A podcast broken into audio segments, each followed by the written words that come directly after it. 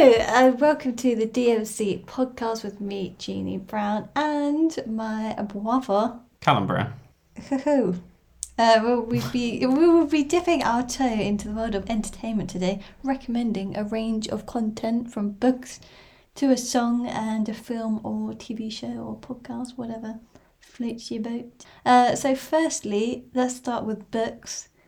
Uh, brother, I'm going to come to you first. So I went for a book that I read recently called um, Heroes and Villains by um, Angela Carter, who was a, uh, I know she died in the early 90s, but I think she started writing in the early 60s. This one was published in 1969. At the back, or the synopsis says Sharp-eyed Marianne lives in a white tower made of steel and concrete with her father and the other professors.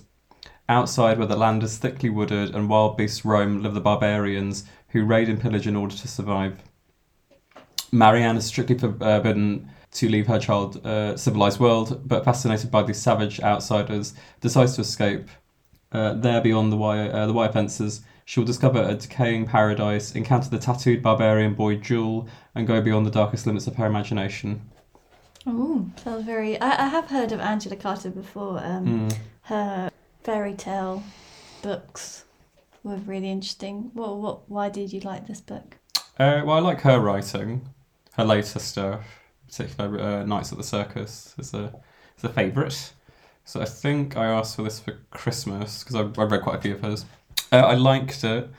Uh, I, I thought just the way it was written was very good. It's really intriguing, quite eerie and quite gothic. I mean, I was quite sort of um, taken in by, I guess, you know, when you're just pulled into kind of a, I guess sort of what's special about reading, isn't it? You're just sort Mm. of pulled into another world, effectively.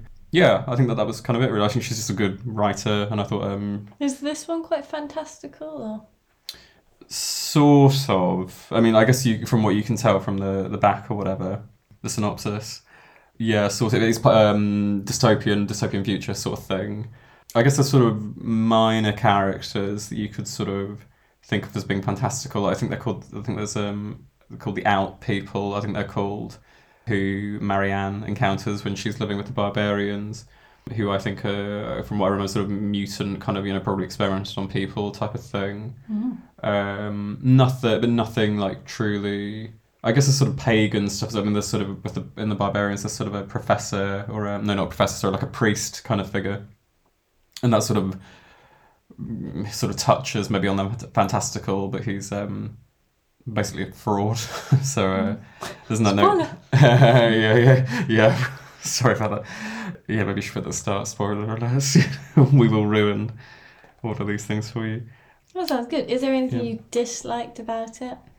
Um, I, I was kind of, I mean, maybe it's not a dislike necessarily, but I was sort of intrigued by the fact that in kind of the later books, she's quite pro woman, and I, in her personal life, from what I understood, was quite, um, you know, the feminist in the in the seventies or whatever. But I, I thought this, I mean, this book was quite, um, there was quite sort of sections of graphic violence, um, from Jewel, uh, to Marianne, which I wasn't necessarily sort of, um anti. I guess it was just sort of part of the story, and he is a, a you know, the sort of brutish man, and British men obviously treat women not particularly well.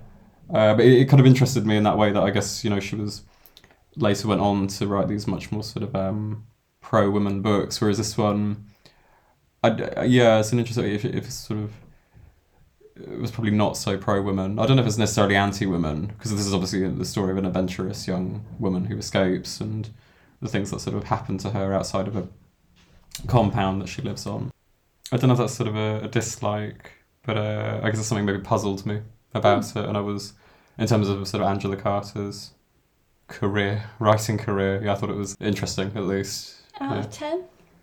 Mm, probably a good eight, I think. Mm, it's quite good. Yeah, yeah, and I enjoyed it. I'd, I'd recommend it. I mean, if you're, it's grizzly, so if you're not into, a scaredy cat.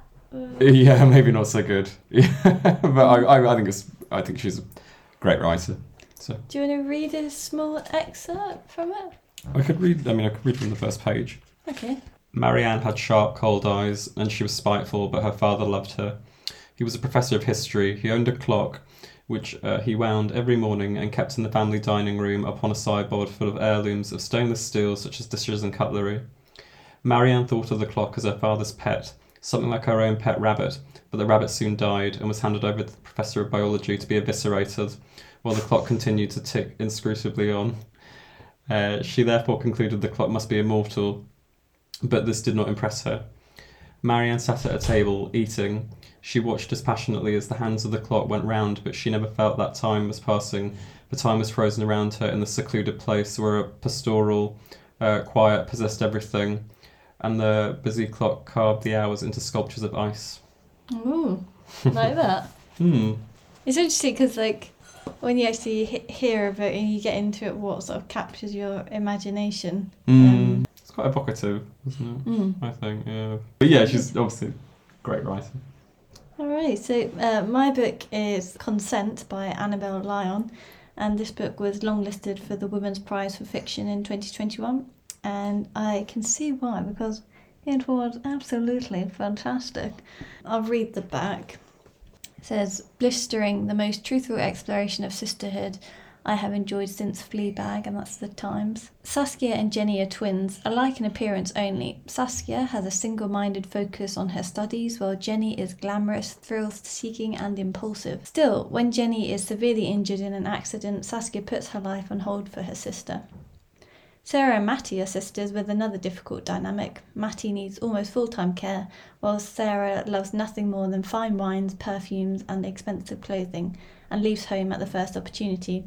But when their mother dies, Sarah must move Matty in with her. It's not long until tragedy strikes, and through a cascade of circumstances as devastating as they are unexpected, these women find themselves connected by the predatory actions of one man and united by the thrilling possibilities of revenge. It's quite, quite possibly one of the most de- uh, depressing stories I've read, but um, it I it's right up my street. The writing is so detailed. The ending was also really well written. I think I find with most books the endings are a bit sort of disappointing, but I thought this was really believable. Mhm. Um, and the interaction between characters as well is believable.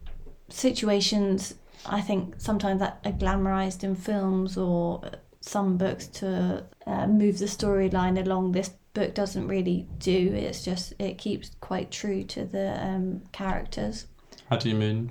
Sort of like glamorization? Glamorization of what? How you know someone might connect with someone to move the story along, or someone might just happen to bump into someone to move the story along. This book doesn't Okay. do that. Yeah. They're they're true to how the characters would actually react. I Oh, think. okay. Okay. What didn't you like? Uh, well, yeah, it's almost zero humour. Uh, it's quite dark. These women's lives are miserable, basically, but it's the writing is right up my street. It's so detailed. I love that style of writing. Um, shall I read you an excerpt of it? Sure. I do really like um, reading aloud, but I'll because I get you know when you're reading aloud and you get sort of breathless, and I just Yeah. have an asthma attack on the the podcast. But I'll, I'll be it slow. Well, I don't know. You've had my sort of quite stilted reading, so. I'll try. I'll can't do it in any one breath and pass out. Um, 1977. The baby doesn't cry, but Sarah's mother cries. Everyone is tired, and Sarah is tired of playing nicely in the plash of sun on the carpet, the dust motes turning, while her mother feeds the baby and rocks the baby and mumbles into the phone, the swaddle baby in the crook of her arm. Sarah misses the crook of her mother's arm and the smell of her, the honeywood smell that comes from the faceted glass bottle on her dresser. She doesn't like the milk smell on her mother or the milk shit smell on her sister. Visitors wear brave, watery smiles and try to elicit brave, watery smiles from Sarah's mother. Something about the baby and the baby's placidity, Sarah gathers, is not quite right. The baby is too quiet. The baby sleeps too much. People are gentle and kind and hand the baby back quickly to her mother, who does not rush to take her. They bring big gifts for the baby and small gifts for Sarah, which is unfair and absurd and makes Sarah impatient. Sticker sheets and socks and little books that she is encouraged to read to the baby, which is unfair. Sarah can't read. She has to turn the pages by herself in the plash of sunlight, the dust motes spinning endlessly because her mother cannot. She just cannot read to her right now. Ooh. Quite sort of uh, It's not just about, uh, as I was reading from the description, it's basically uh, two sets of stories, Mhm. which I don't want to give too much away, but it's about two sets of sisters, Mm. but basically about two women. Mhm. And um, I just love that detail. I've read other books um, which sort of focus more on dialogue and things, um, but the detail in this is just really rich. I, I think I read it in a day or two days. I just really loved it. Mhm. But it is very dark and depressing. So it's sort of about women's roles and that sort of thing, sort of socially. I mean, that just sounded sort of like a kind of a like a picture of domesticity, really, so sort of in the home with babies and uh, that sort of thing. Mm, sort of. It, it's about grief, and yeah, I think uh, the pressure of playing a certain role and how that can be conflicting if you don't want to be in that role or Mhm. don't have a happy relationship with the person you are caring for or that sort of thing. Mhm. And I just felt it was really real. So yeah, would recommend. Mhm. I'd give it a nine out of ten. I was gonna say how many out of ten. Oh, that's a good. So, yeah, Mm, I was a very impressed. high. Yeah, mark. But uh, yeah, it's not a funny one. well, you know, Um, you can read funny books too. there's there's one Get a bit. mixture. I don't want to spoil it, but there's one where she's. It's just really moving where she's um, grieving basically, and she's really upset about something, Mhm. and then you realise what she's talking about doesn't actually happen, but it just reflects her grief really well and how she's feeling. You just feel such sadness of how alone she actually is. Mm. Um, yeah, and the, the characters are not particularly nice, um, not unlikable, but just they're uh, multifaceted and it's just really impressive. Realistic. Yeah, yeah, yeah. yeah, yeah, yeah. yeah. Although, realistic, yes. I was thinking I am 100% likable with no flaws. Um, All the lies we tell ourselves. Hoo-hoo. uh, editing that bit out. Um, so, next up, music. But yeah, tell me about the band. Okay. So I have chosen the song Ocean of Wine by uh, Helium, the band Helium. So Helium were a band from the early 90s. Started in 1992 and broke up in 1997. And they were quite sort of a standard sounding indie rock band to begin with, which I quite like, quite noisy. There's a singer, Mary Timony, who still performs now, had quite sort of a bored sounding voice, so she's got sort of a she was saying about quite emotional sort of subjects, but singing in this very kind of monotone sort of way, which I quite like the, um, you know, the uh, contrast. But yeah, no. So this comes off their second album, uh, The Magic City, which kind of uh, the sound changed, I guess. I mean, it was sort of originally just sort of guitar, drums, bass, maybe a bit of keyboards, but then they, with this album, they sort of introduced sort of a variety of different keyboards and sitars and mandolins, and um, it sounded really. It sounds really quite. Um, quite magical, really, because it sort of Hmm. suits the suits the title of the album. Just But- to give context, Callum knows almost uh, everything about music. I, I had a friend who I was talking about how much Callum knew about music, and uh, she said, "Well, I bet she, he doesn't know. If he knows this band, I'll be very impressed because it was very obscure." And I sent Callum a text, and then he sent back a picture of him holding the band's album. That's Klaus Nomi, yeah, yeah, yeah, the performance artist. But just yeah, Hmm. me myself, I'd like a bit of pop. no, yeah, very much a massive music nerd. Should I play this one? Okay, go. Okay, so this is Ocean of Wine by Helium from the Magic City.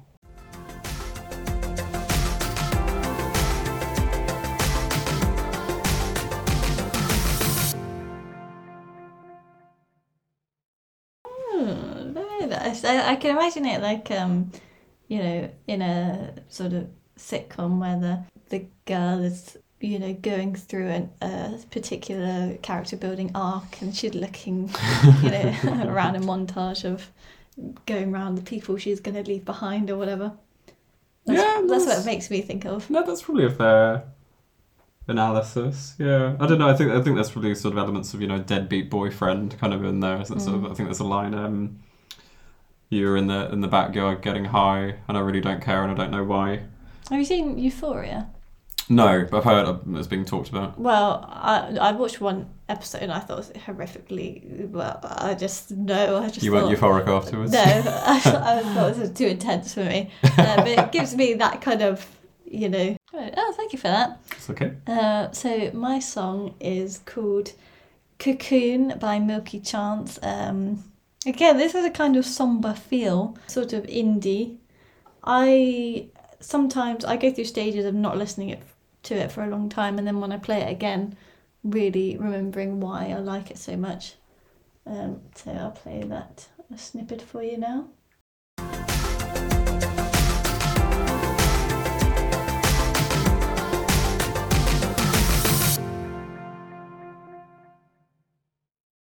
Up your street, not up your street. You're not really an indie No, guy. I, I, yeah, I don't know what kind of guy you would describe me as. Um, eclectic. Obscure, I don't know.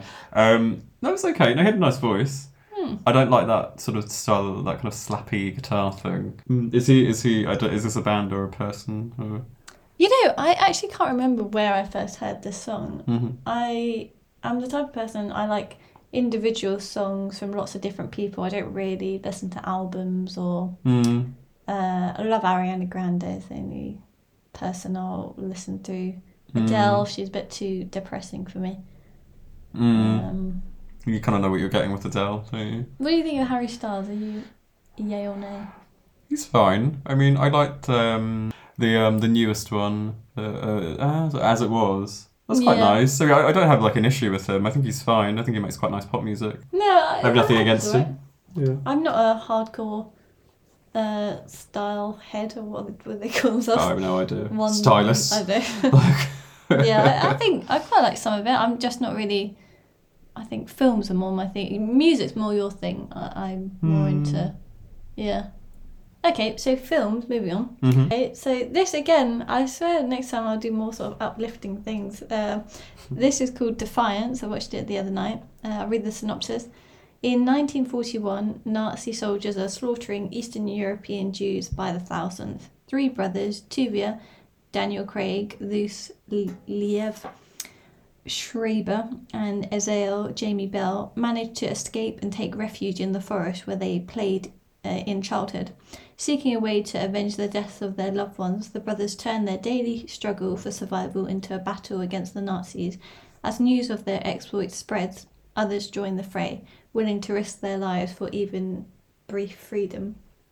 And it's based on a true story. These are real people. Um, uh, Tuvia was head of this. It's basically about uh, these brothers who are escaping the Nazis. They go into uh, the forest and hide, the forest which they know very well, um, better than the Nazis, and are able to hide in it. Um, and more and more and more people join their group until there's literally hundreds of them, and they build a community in the forest. Uh, you know, huts and have all have different jobs. Um, I think it really struck me about this film is how um, people cope in extraordinary, extraordinarily difficult situations. Um, watching the story, knowing it's based on true events, and seeing what violence and fear um, and difficult struggles these people face, uh, sort of maybe take a reality check on me. You know, I bought this expensive jumper and it was white, and I was like ruined. Um, and I'm like, people had it have had it worse uh, than me, and I think it's really interesting as well to watch the strength and leadership of people during difficult times and how sort of the, the goodies have to sometimes make evil decisions to survive um, and how that line becomes blurred between survival and bad behaviour. Um, is, is that what maybe you liked the most about it? Was just that sort of. Is there a right answer in any of this? Kind of. Well, the trouble is, it is not. I didn't watch it and think, "Wow, this is my favorite film, favorite new film," and I was wondering why that was. I think because there's so many things they had to get into the film and so many different characters and perspectives. We don't really keep on one person throughout. There's lots of Hmm. you know, um, someone's they find out that their wife has been killed, and the trauma of that, we could have made the whole film based around that moment and that perspective. But because you know he moves on to, there's so many traumatic things that happen. It's, I think, becomes di- dilutes the characters a bit. It's probably why it's not my Mm-hmm. favorite film, but it's still very. The actual story itself was extraordinary, Mhm. um, regardless of knowing, you know, taking away the fact that it's a film. The actual story, um, I just thought was really interesting. So yeah, What didn't you like about it? I guess that's sort of you sort of answered that, haven't you? yeah, that's probably what. Maybe, maybe Yeah. I'd give it like a seven out of ten, Okay, that's, that's Um, pretty high. Uh, and it's on B- BBC iPlayer, so Great. feel free See to free. watch. What's your film? Okay, so my film is uh, Delicatessen, uh, which is one of my favourite films. Uh, it came out in 1991, I believe. It's a French film by the guys who did um, Amelie, so that's probably their most well-known film. But I believe this was their first. Well, probably their, I think they're probably their first feature film. I'm sure they've probably done shorts. So um, this smash hit futuristic comedy is a fresh and uh, sublimely entertaining tale from French filmmakers Jeunet and Caro. Uh, in starving post Holocaust France, a butcher keeps his customers supplies by his cannibalistic tendencies. But when his daughter falls in love with a circus performer, only an underground band of vegetarian freedom fighters can save her beloved from the meat cleaver. I, I have heard you recommend this before. I Mm. I don't know if I can. Tolerate that. I don't know. It's just I'm such a scaredy cat. Like I get scared by the fourth Harry Potter. Like I just Mm. can't with horror. So uh, hmm. uh, It's- but it sounds interesting. just very scary. Well, there's not very any. There's no. From my memory, there's little to no violence in it. You don't really see anything. Um, It's more. oh, actually, at the end there is quite a graphic scene, but again, it's it's it's, it's comedic. It's not Mm. really. Um, Is it a comedic film? Yeah, yeah, it's funny. It's really funny. It's um. Okay. So that's probably why I love it.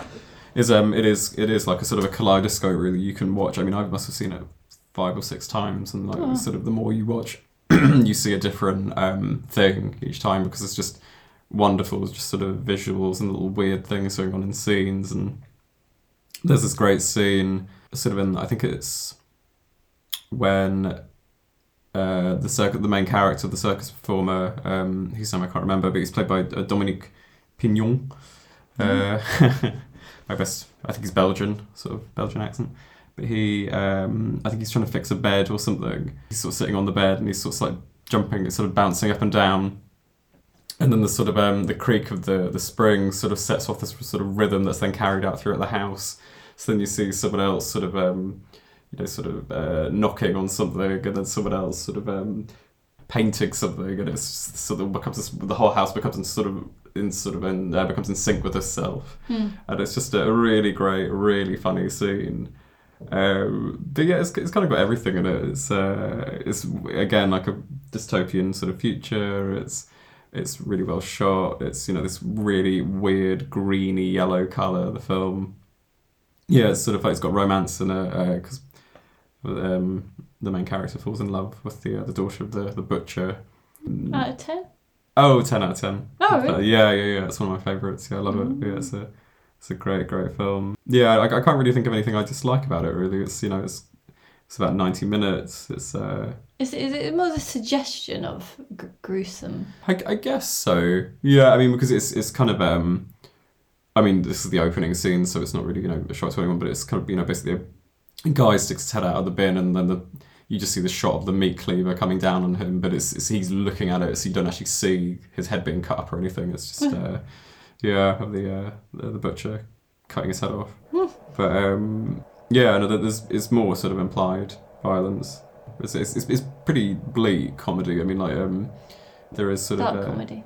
yeah, sort of dark comedy. So I mean, there's sort of a scene of uh, there's this one of the women in the house is sort of always trying to commit suicide, basically. So it's always those quite sick jokes about um, her various sort of kind of um, inadequate methods. Uh, so maybe not for everyone. Yeah, sort of implied rather than Okay. there's no actual graphic sort of um, suicide scenes or anything like that. Well. Hmm. Hmm. you know just what a scared cat I am. But um, thank you for all of that. Um, array of an, an array of suggestions there, Boaba. hmm Um, all sound very interesting. Different tastes, a different taste of different things that uh, are available. Mhm. Uh, wait, can you watch that anywhere online, or is it something you have to buy? I have no idea. I, I have the DVD of it Okay, I'm old. old school. Yeah. Uh, we love to see it. It's got a Um, brilliant gold pig on the front of it, so that's again great artwork. Interesting. Anything else you'd like to add? No. Okay. Alrighty. Uh, thank you for that. I haven't done an outro in a while, but that concludes our podcast. Um, thank you for coming on. And My pleasure. Yeah. I'll see you next time. Got to find a, a outro song now. Okay. See you next week. Bye bye. Bye.